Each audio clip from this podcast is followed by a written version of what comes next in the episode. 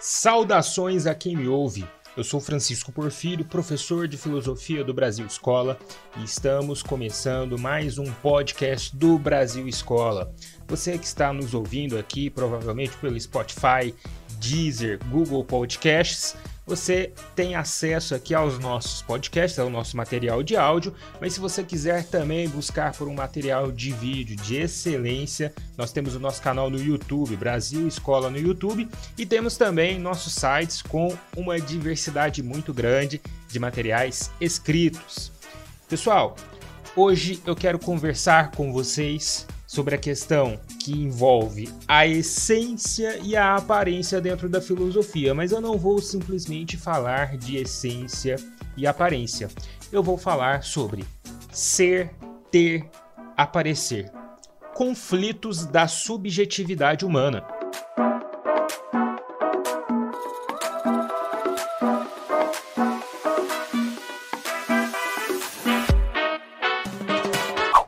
Nós, seres humanos, temos uma existência complexa, uma existência racional, e enquanto seres racionais complexos que habitamos o mundo, nós somos capazes de transformar o mundo. Mais do que isso, nós somos capazes de criar relações que não existem na natureza. Existe uma relação básica de consumo na natureza que é o nosso consumo necessário para a manutenção da vida, mas nós vamos além.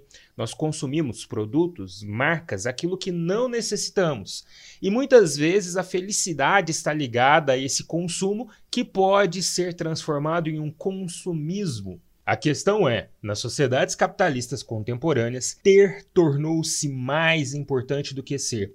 As pessoas são mais julgadas pelo que elas têm ou aparentam ter, né? por isso aparecer do que por pelo que de fato elas são. Antes de darmos continuidade ao nosso assunto, eu quero que você ouça aqui o trecho de uma propaganda, na verdade, uma propaganda que talvez se você tem aí por volta de 30 anos ou mais, você conheça lá, você se recorde dela, é, que foi veiculada nos anos 90 fortemente na televisão. Veja só. Eu tenho, você não tem. Eu tenho, você não tem. Eu tenho, você não tem. Eu tenho, você não tem. Eu tenho. Chegaram as tesourinhas Mickey e Minnie da Mundial. Só você ainda não tem. Essa peça publicitária, ícone ali da televisão brasileira dos anos 90, consiste em um menino com um produto, anunciando o produto que é uma tesoura do Mickey, e falando irritantemente e incessantemente: eu tenho, você não tem, por quase 15 segundos. Isso é um reflexo dessa nossa sociedade hiperconsumista que valoriza muito mais o que a gente tem do que aquilo que a gente realmente é. Veja, uma peça publicitária voltada para crianças, e a gente vai voltar a falar sobre isso daqui a pouco, sobre a publicidade e esse bombardeio de informações sobre o consumo em cima das pessoas, sobre produtos, né, e como que isso afeta principalmente as crianças. Mas veja bem, essa, essa peça publicitária ela toca bem no eixo do assunto aqui. Valoriza-se mais o ter. Né, e uma pessoa ela acaba se distinguindo das outras por aquilo que ela tem. Então, o ter algo que é exclusivo torna a pessoa nessa sociedade das aparências alguém supostamente melhor. Agora, se a gente for buscar a história da filosofia para a gente tentar entender a problemática, a gente percebe que aparentemente, pelo menos antigamente, né, em outros períodos, o ser humano estava muito mais preocupado com a essência, ou seja, com aquilo que se é, com o ser. Parmênides, por exemplo, inaugura dentro da história da filosofia um longo debate que perdura até hoje sobre a questão do ser. O que é o ser? Existe o não ser? Para Parmênides, simples assim: o ser é, o não ser não é.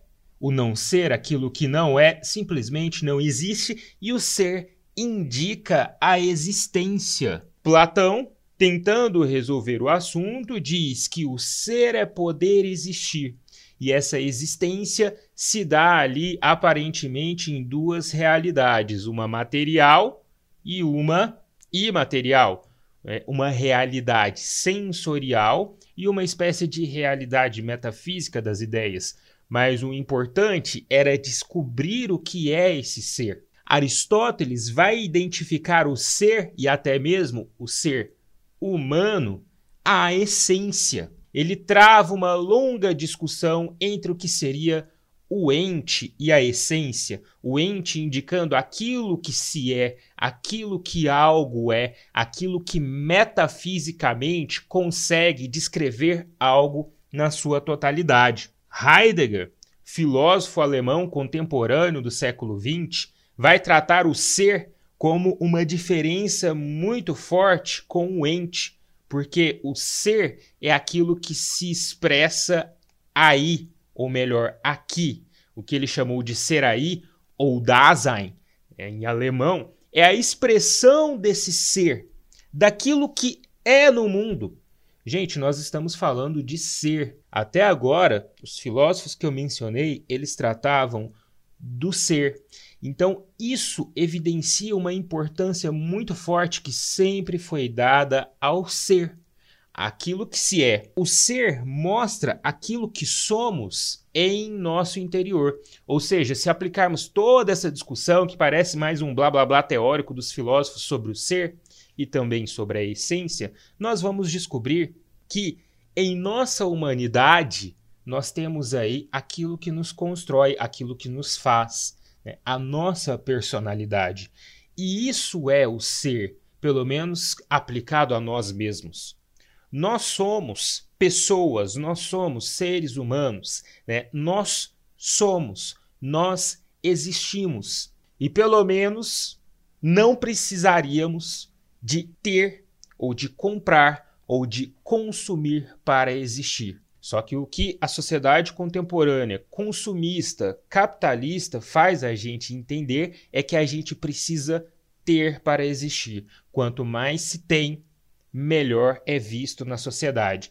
E não só ter, também tem que aparecer. Porque não adianta, nessa lógica capitalista, consumista, individualista, não adianta nada você ter e não mostrar que tem. Enquanto aquela visão de uma essência né, do ser humano enquanto ser valoriza muito mais uma profundidade deste ser, nós temos aí essa sociedade do hiperconsumo, essa sociedade capitalista extremamente calcada e embasada nesse consumismo, que valoriza muito mais a superficialidade.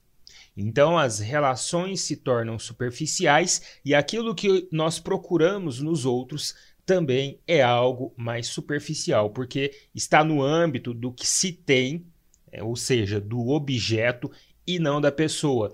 E no âmbito também daquilo que a pessoa demonstra, ou seja, das aparências e não das essências.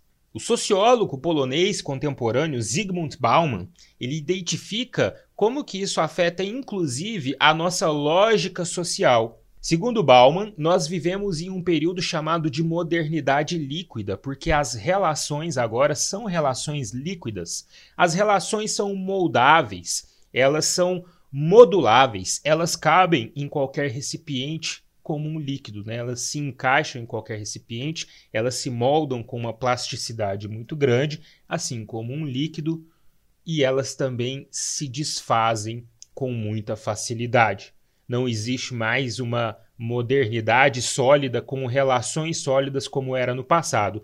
E isso acaba sendo um efeito dessa lógica contemporânea capitalista consumista, porque isso se evidencia a partir do momento em que as relações são relações consumidoras. Comprar é fácil e eu simplesmente vou lá e escolho aquilo que eu quero consumir, eu escolho aquilo que eu quero comprar. E nós acabamos muitas vezes importando isso para as nossas relações pessoais. Tomar as nossas relações pessoais como relações de escolha superficial, como se o indivíduo fosse um objeto. Aliás, se tomarmos aqui a questão da misoginia e do machismo em nossa sociedade, o homem, historicamente, utilizou inclusive a mulher como um objeto de, de consumo, como se o corpo dela fosse não só o são somente o seu objeto de prazer, mas também uma espécie de troféu para mostrar para a sociedade. Voltando à propaganda que nós ouvimos agora há pouco, né? Benino que fica falando eu tenho, você não tem, mostrando aquela tesoura. Isso evidencia como que na nossa sociedade essa relação consumista é introjetada nas crianças desde pequenas. Desde 2014, a propaganda direcionada ao público infantil veiculada nas televisões abertas está proibida no Brasil pelo CONANDA, né, por um órgão responsável pela fiscalização do atendimento aos direitos da criança e do adolescente. A justificativa é que a propaganda direcionada ao público infantil é extremamente imoral e viola os direitos da criança e do adolescente, porque esse tipo de publicidade acaba introjetando na criança o desejo pelo consumo. Um adulto ele tem consciência daquilo que ele assiste, né? Pelo menos deveria ter. Então a publicidade direcionada para o adulto, né? desde que não viole as regras ali do CONAR, que é o Conselho Regulador da Propaganda no Brasil, é, ela não teria nenhum problema moral de fundo, né? Agora, a propaganda voltada para o público infantil, ela é, ela pode ser até perigosa, né? A gente acaba formando valores ali que não deveriam ser introjetados em uma criança e no adolescente. Isso fez, inclusive, com que muitas emissoras da TV aberta, a maioria delas, retirasse do ar completamente a sua programação voltada para o público infantil.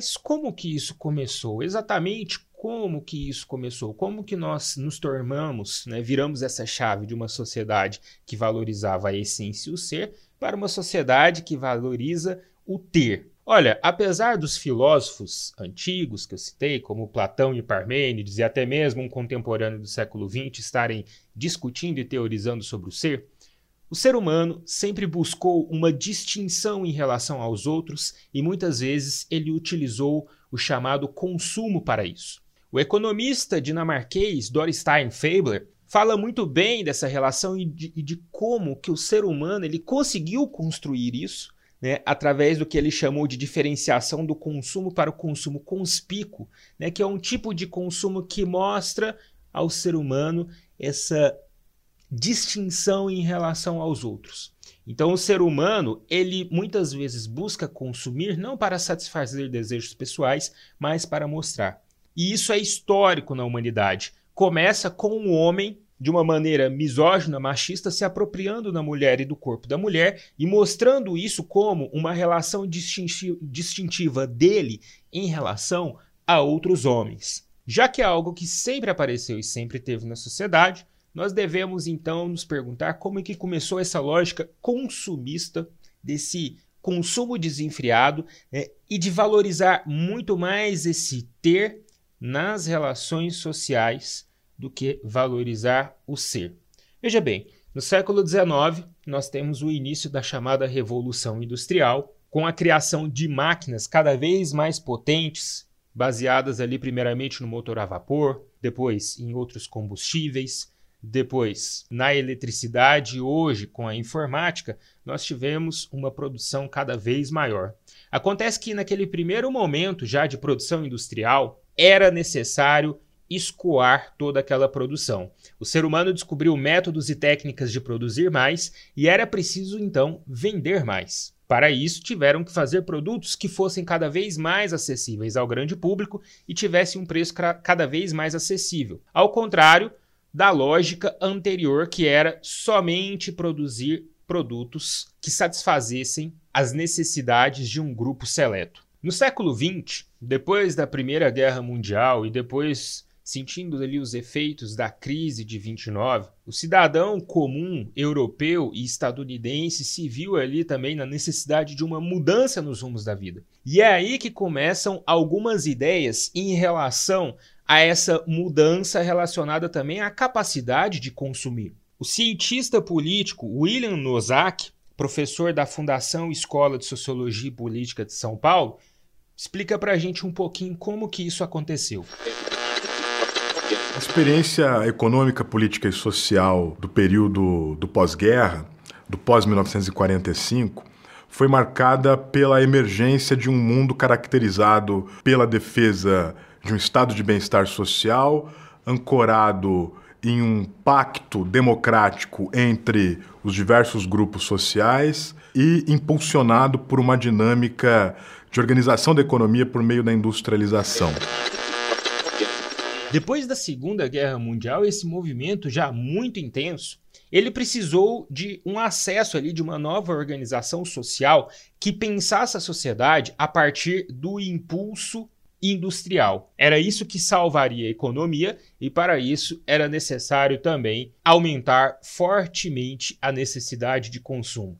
E a partir daí, passam-se a pensar não somente produtos que vão satisfazer as necessidades individuais, mas cada vez mais produtos que surjam como aqueles que colocam na pessoa o desejo e o simples desejar, né? o desejar algo, o desejar consumir. Então, nessa lógica, eu não vou comprar um calçado ou uma roupa mais porque eu preciso dela, eu preciso daquele calçado, eu preciso daquela roupa. Eu vou comprar aquele calçado ou aquela roupa porque eu desejo aquilo. E por mais que eu não tenha necessidade, eu vejo a propaganda e eu acabo desejando aquilo. E nós tornamos então uma sociedade, a nossa sociedade tradicional, numa sociedade regida simplesmente pela lógica do consumo, como diz pra gente o publicitário Marcos Bendendo.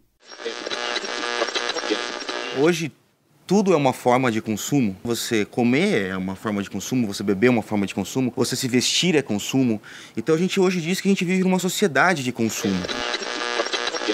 Toda a nossa vida, então, está sendo regida por essas relações de consumo, inclusive nós acabamos limitando tudo a isso, tudo a uma questão de escolha, como se inclusive democracia e liberdade fosse a liberdade de ir a uma loja ou ir ao mercado e poder escolher os produtos que eu quero comprar.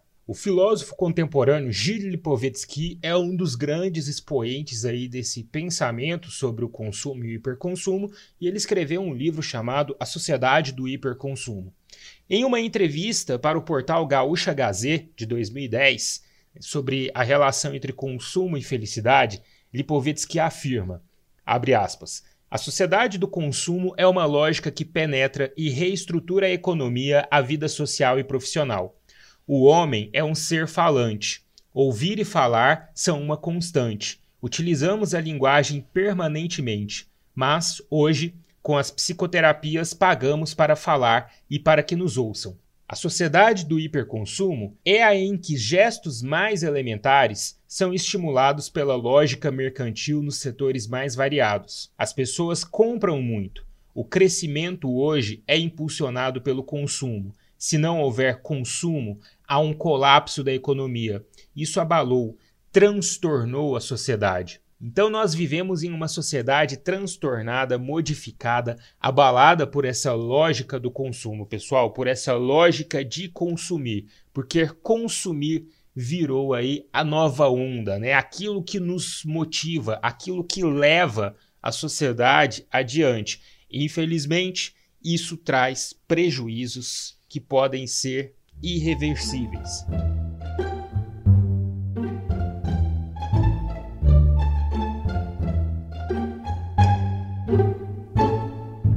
Só para amarrar o nosso assunto aqui com a questão da aparência, né, devemos lembrar que nessa nossa sociedade consumista, capitalista, contemporânea, consumir já não é mais, muitas vezes, aquilo que você faz para satisfazer um desejo pró próprio que a publicidade colocou em você, mas você consome para mostrar que você tem e que você pode. É nesse sentido que a ostentação ela se tornou algo constante em nossas vidas. E as redes sociais ganham impulso a partir disso. As redes sociais se tornaram grandes vitrines do eu para que a pessoa, o indivíduo, não somente mostre a sua vida pessoal, mas para que ele mostre aquilo que ele tem e os momentos de alegria de sua vida, que muitas vezes são momentos comprados. Então eu faço uma viagem, não simplesmente para viajar e para curtir a viagem, mas para tirar dezenas ou centenas de fotografias e postá-las no Instagram. Eu como um prato bacana antes de comer, de ter aquela, aquele prazer, aquela sensação da comida, eu simplesmente quero fotografar aquilo e expor para as pessoas nos meus stories. Então, essa ostentação ela se torna uma constante nesse mundo da aparência, nesse mundo do ter. E nós temos inclusive aí hoje em dia ritmos musicais, músicas que revelam isso. Vejam como, por exemplo, o funk né, que é um ritmo funk, o funk brasileiro, né, que é um ritmo que surge ali dentro da periferia, dentro da favela, como expressão daquele povo. Só que hoje nós temos o funk ostentação, né, porque a expressão daquele povo não se basta mais pelo que aquele povo é, pela beleza da cultura do favelado, mas sim por aquilo que ele pode ter. Então o funk ele se tornou um instrumento de ostentação porque o funkeiro começou a perceber que nessa lógica do mercado musical ele estava ficando para trás, mostrando simplesmente aquele seu cotidiano. Então o funkeiro precisou se adequar, fazendo o quê? Clipes caros, clipes com carros, com motos, ostentando bebidas caras, ostentando festas, objetificando o corpo da mulher e mostrando a mulher como um objeto de consumo, enfim, né, tudo isso evidencia essa nossa nova lógica do consumo que privilegia o ter e o aparecer em relação ao ser, em relação à essência e em relação à pessoa.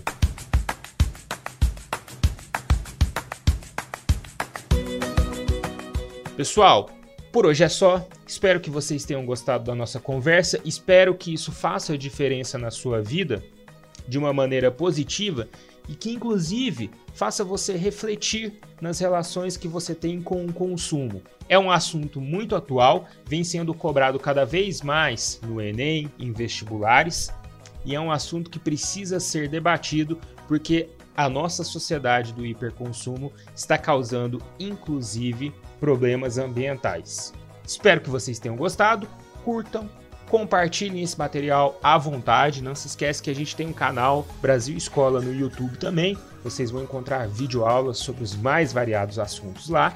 Nós temos o site brasilescola.com.br.